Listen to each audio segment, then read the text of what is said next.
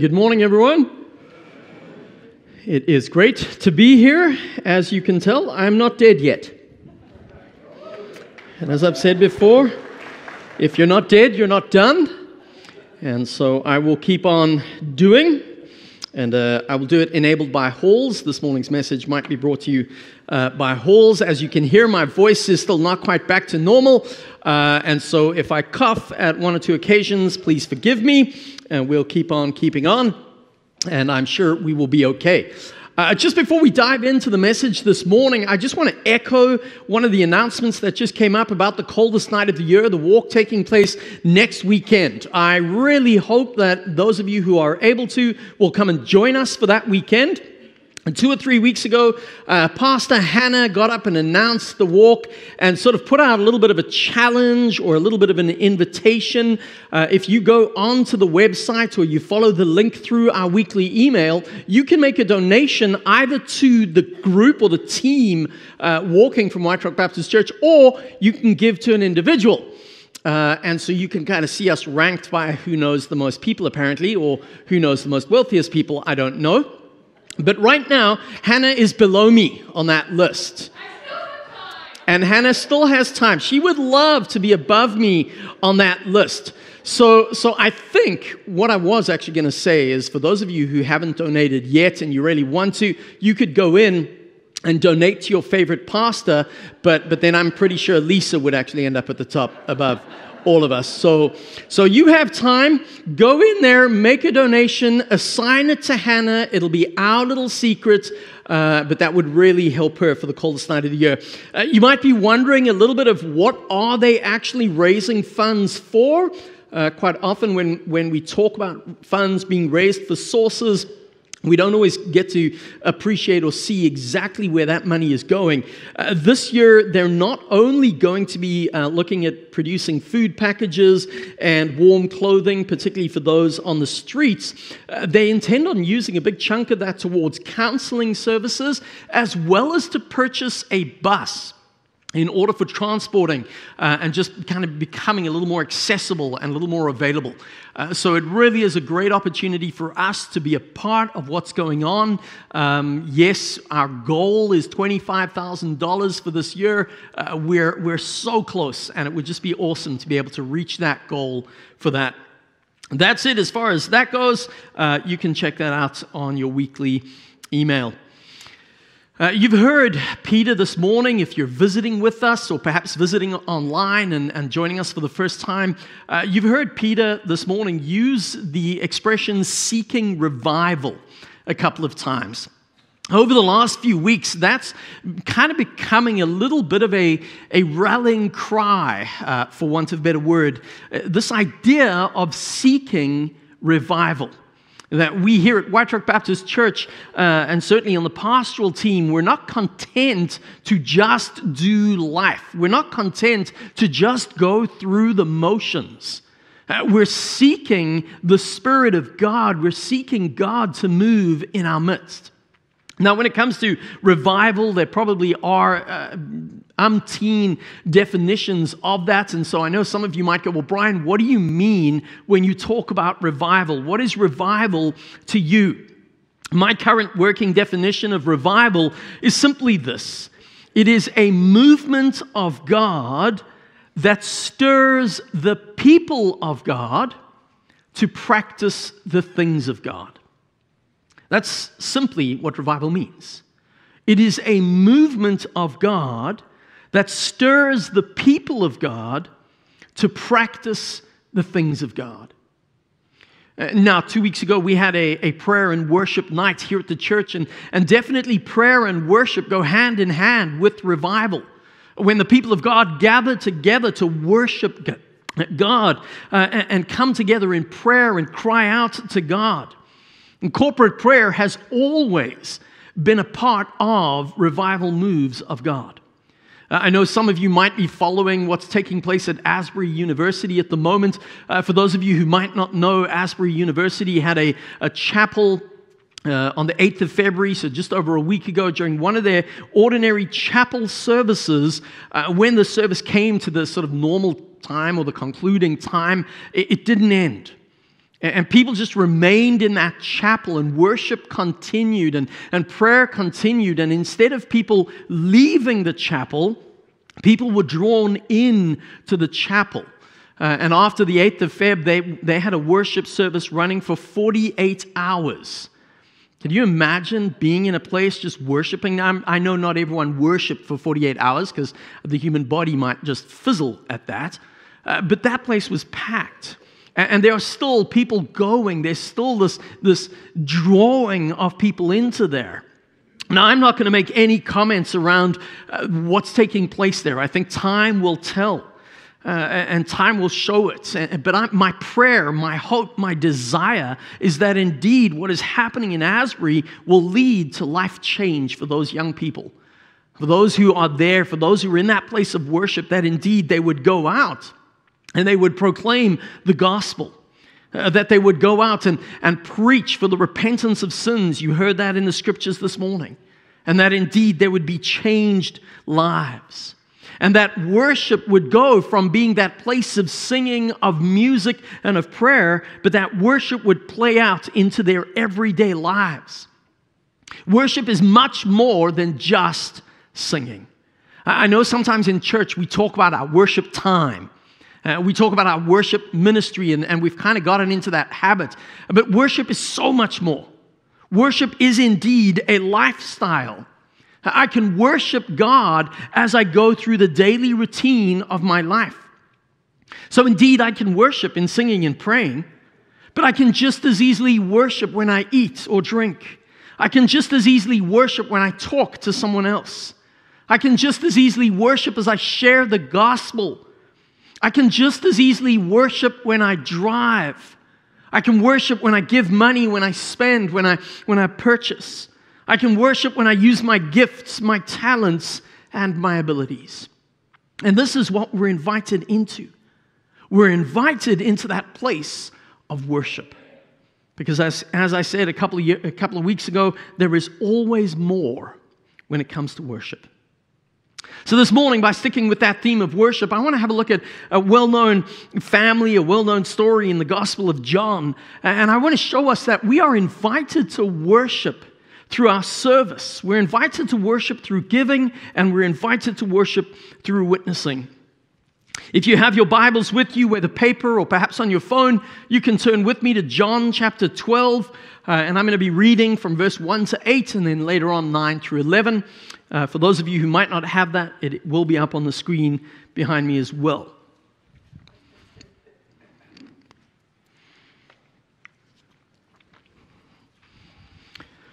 John chapter 12, reading from verse 1.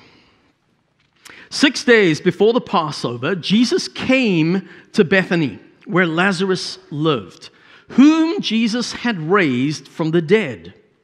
Here, a dinner was given in Jesus' honor. Martha served, while Lazarus was among those reclining at the table with him. Then Mary took about a pint of pure nard, an expensive perfume. She poured it on Jesus' feet and wiped his feet with her hair, and the house was filled with the fragrance of perfume. But one of his disciples, Judas Iscariot, who would later betray him, objected. Why wasn't this perfume sold and the money given to the poor?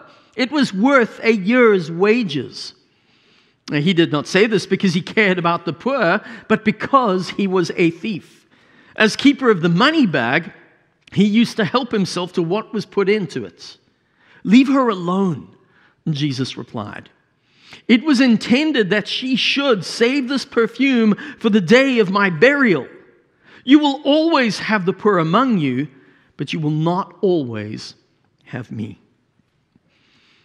In uh, John chapter 11, the previous chapter, it ends with Jesus going to Mary and, and Martha's home with, with them to the tomb of their brother Lazarus. Uh, Lazarus had been dead for four days, so we know he was dead.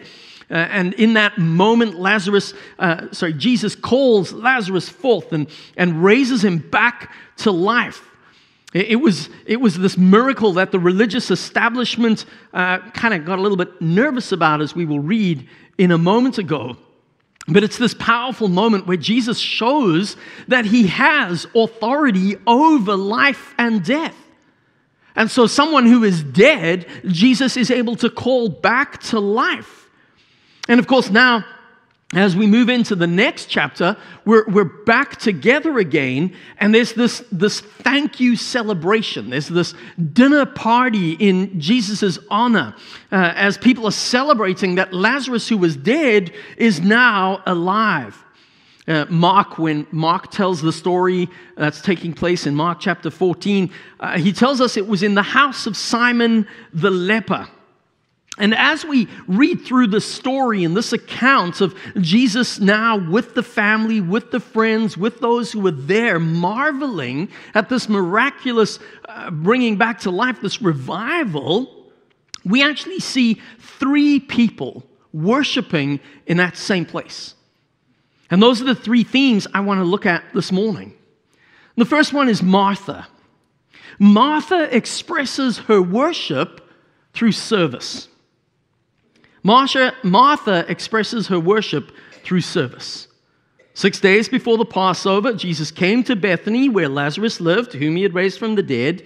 Here, a dinner was given in his honor, and Martha served, while Lazarus was among those reclining at the table.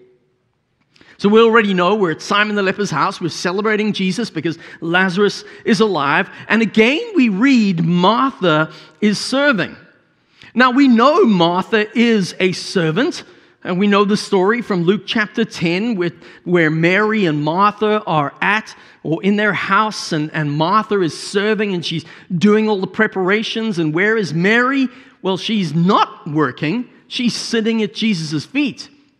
And in that moment, Martha kind of gets frustrated and even says to Jesus, she doesn't talk to Mary, she says to Jesus, Don't you care that my sister has left me to do all the work? But now, in this instance, there's none of that. In this instance, Martha is quietly serving. We get no hint of begrudgment. We get no hint of frustration or anger. Martha has seen Jesus work a miracle and brought Lazarus back to life. And so Martha now has the sense of, I get to serve. It's not a case of I have to serve or, oh, this is just something I have to do while Lazarus just reclines and does nothing. Look at him. These dudes are all sitting here and the ladies are all working. What's up with that? No, none of that. Martha chooses to serve. Jesus has done something incredible, and so she serves. And as I, as I read through this account and as I read of Martha now serving willingly, I'm forced to kind of ask myself, Brian, when I serve, when you serve, how do you feel about that? Is there a sense of begrudgment? Is there a sense of, oh, I have to serve, but I don't really want to? Or do I get to serve by saying, I get to do this? I get to do this because I'm ultimately doing it for my Lord and Savior. And it's His example that I follow. In Mark chapter 10, Jesus says to us, The Son of Man did not come to be served, but to serve, and to give his life as a ransom for many. So here I see this example of Jesus, and Martha is doing the same. She's serving willingly. And my friends, uh, we're called to serve. We're called to serve God, we're called to serve others. It's going to look different for every one of us but we're called to serve. And that service is an act of worship. This is how Martha demonstrates her worship to her Lord and Savior. She worships through service. But not only does Martha worship through service, we do read about Mary. Mary worships through giving. So Martha worshiped through service, Mary worships through giving. In verse 3, we read Then Mary took about a pint of pure nard, an expensive perfume. She poured it on Jesus' feet and wiped his feet with her hair. And the house was filled with the fragrance of the perfume. Now, Mary's worship takes a very different form to Martha's. You know, perhaps the, the meal is kind of over or, or it's sort of lingering. And in that moment, as everyone's kind of around the table, Mary is, is moved. There's this, this gesture of gratitude within her heart. I don't for a moment believe Mary meant for it to be this big, flashy, showy thing. In fact, I think Mary in that moment was so uh, appreciative and so filled with worship for what Jesus has done that all she could focus on was Jesus. And so t- she takes this jar of perfume. She brings it out and she, she breaks off the top of this clay jar and she kneels before Jesus and she pours out this pint of perfume on his feet. This most precious of oils. Now, I, I know for some of us, we might read this and, we don't understand. You know, we kind of go, what do you mean a year's wages? Like, I can just go down to the shopping mall and there are like 10,000 different perfumes to choose from. And they're just a couple of bucks. Well, you have to remember in, in this day, in this age, in this time, perfume was, was not easy to come by. It was a sought after product, it was a valuable product. And so Mary has this, this incredibly valuable uh, thing of perfume in front of her. And she comes and pours it out. There are a couple of things that I think we need to focus on when we look at Mary's act of worship through her giving. And the first thing that I notice is Mary's worship was spontaneous. I don't think Mary really cared about what people would think. And the reason I say Mary didn't care about what people would think was because in that culture and in that practice, the men were at the table reclining. And Mary walks into that place. Not only does she walk into that place, but she pours this perfume on Jesus' feet and then she lets down her hair. She probably took a shawl off and exposed her hair, which already was shameful. And then she takes her hair, which Paul calls a crown, and she uses that to wipe Jesus' feet. Do you really think she cared what people thought about her worship? It was a spontaneous act of worship. Can you imagine being so caught up in worship? You don't care about what others think. You focus on Jesus Christ alone. And you worship through that giving. Mary's worship was spontaneous, but not only was it spontaneous, it was a sacrifice. Mary's worship was a sacrifice. And I wonder if she perhaps knew what King David had said in 2 Samuel 24, verse 24. King David had said, I will offer nothing to God that costs me nothing. I will not give anything to God that costs me nothing. Mary understood this. And so Mary brings this, this extravagant, this expensive gift, this sacrifice. I mean, Judas tells us it's worth a year's wages.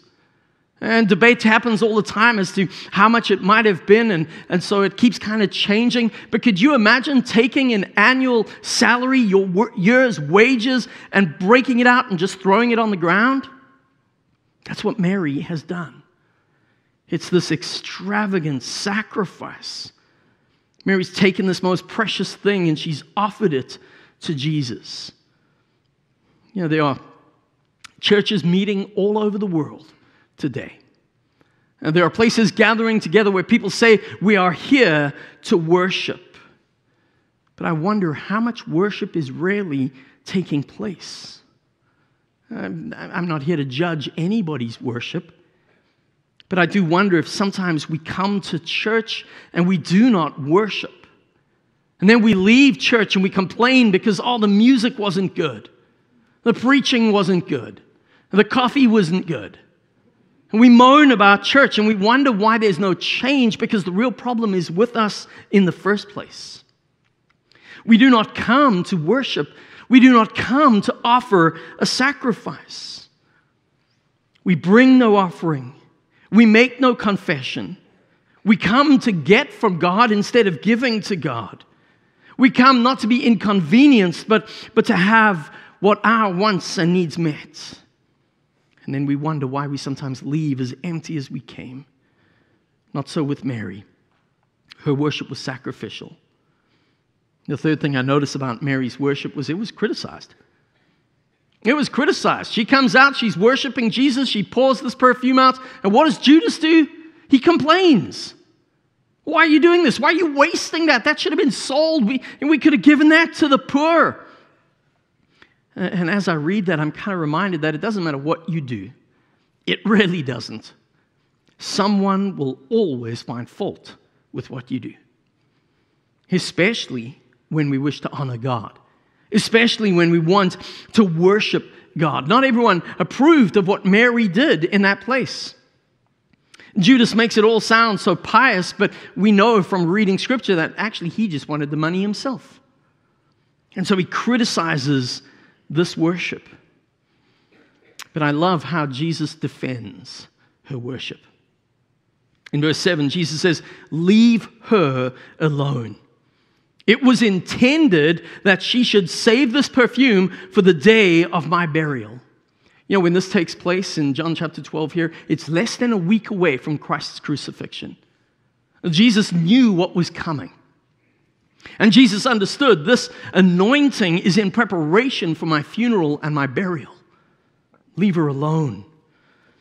In fact, both Matthew and Mark, when they tell the story, they include the lines where Jesus says, Wherever this gospel is proclaimed, this story will be told as well. And wouldn't you know it, here we are some 2,000 years later, and we're talking about Mary. Leave her alone. Leave her alone. Mary expre- expressed her worship through giving. So let me simply ask you this What have you given God as an act of worship lately? What have you given God? Mary worshiped through giving. And third and finally, let's look at Lazarus. Lazarus expresses his worship through testimony. Lazarus expresses his worship through testimony. In fact, we can put the next portion up if you've got your Bibles still open on John chapter 12. Let's read verses 9 to 11. Verse 9 to 11 says this Meanwhile, a large crowd of Jews found out that Jesus was there and came, not only because of him, but also to see Lazarus, whom he had raised from the dead. So the chief priests made plans to kill Lazarus as well. For on account of him, many of the Jews were going over to Jesus and believing in him. As we read that text, they're not only coming for Jesus, they're coming for Lazarus. Like this poor dude, he's dead. He, hasn't even been alive for a couple more days, and they want him dead again because there was a change in Lazarus' life. He had been raised from the dead. Lazarus was a living witness. You know, there are no recorded words of Lazarus. But it is very clear that Lazarus was speaking, that Lazarus was testifying. And I think his testimony was probably pretty simple I was dead, but thanks to Jesus, I'm alive.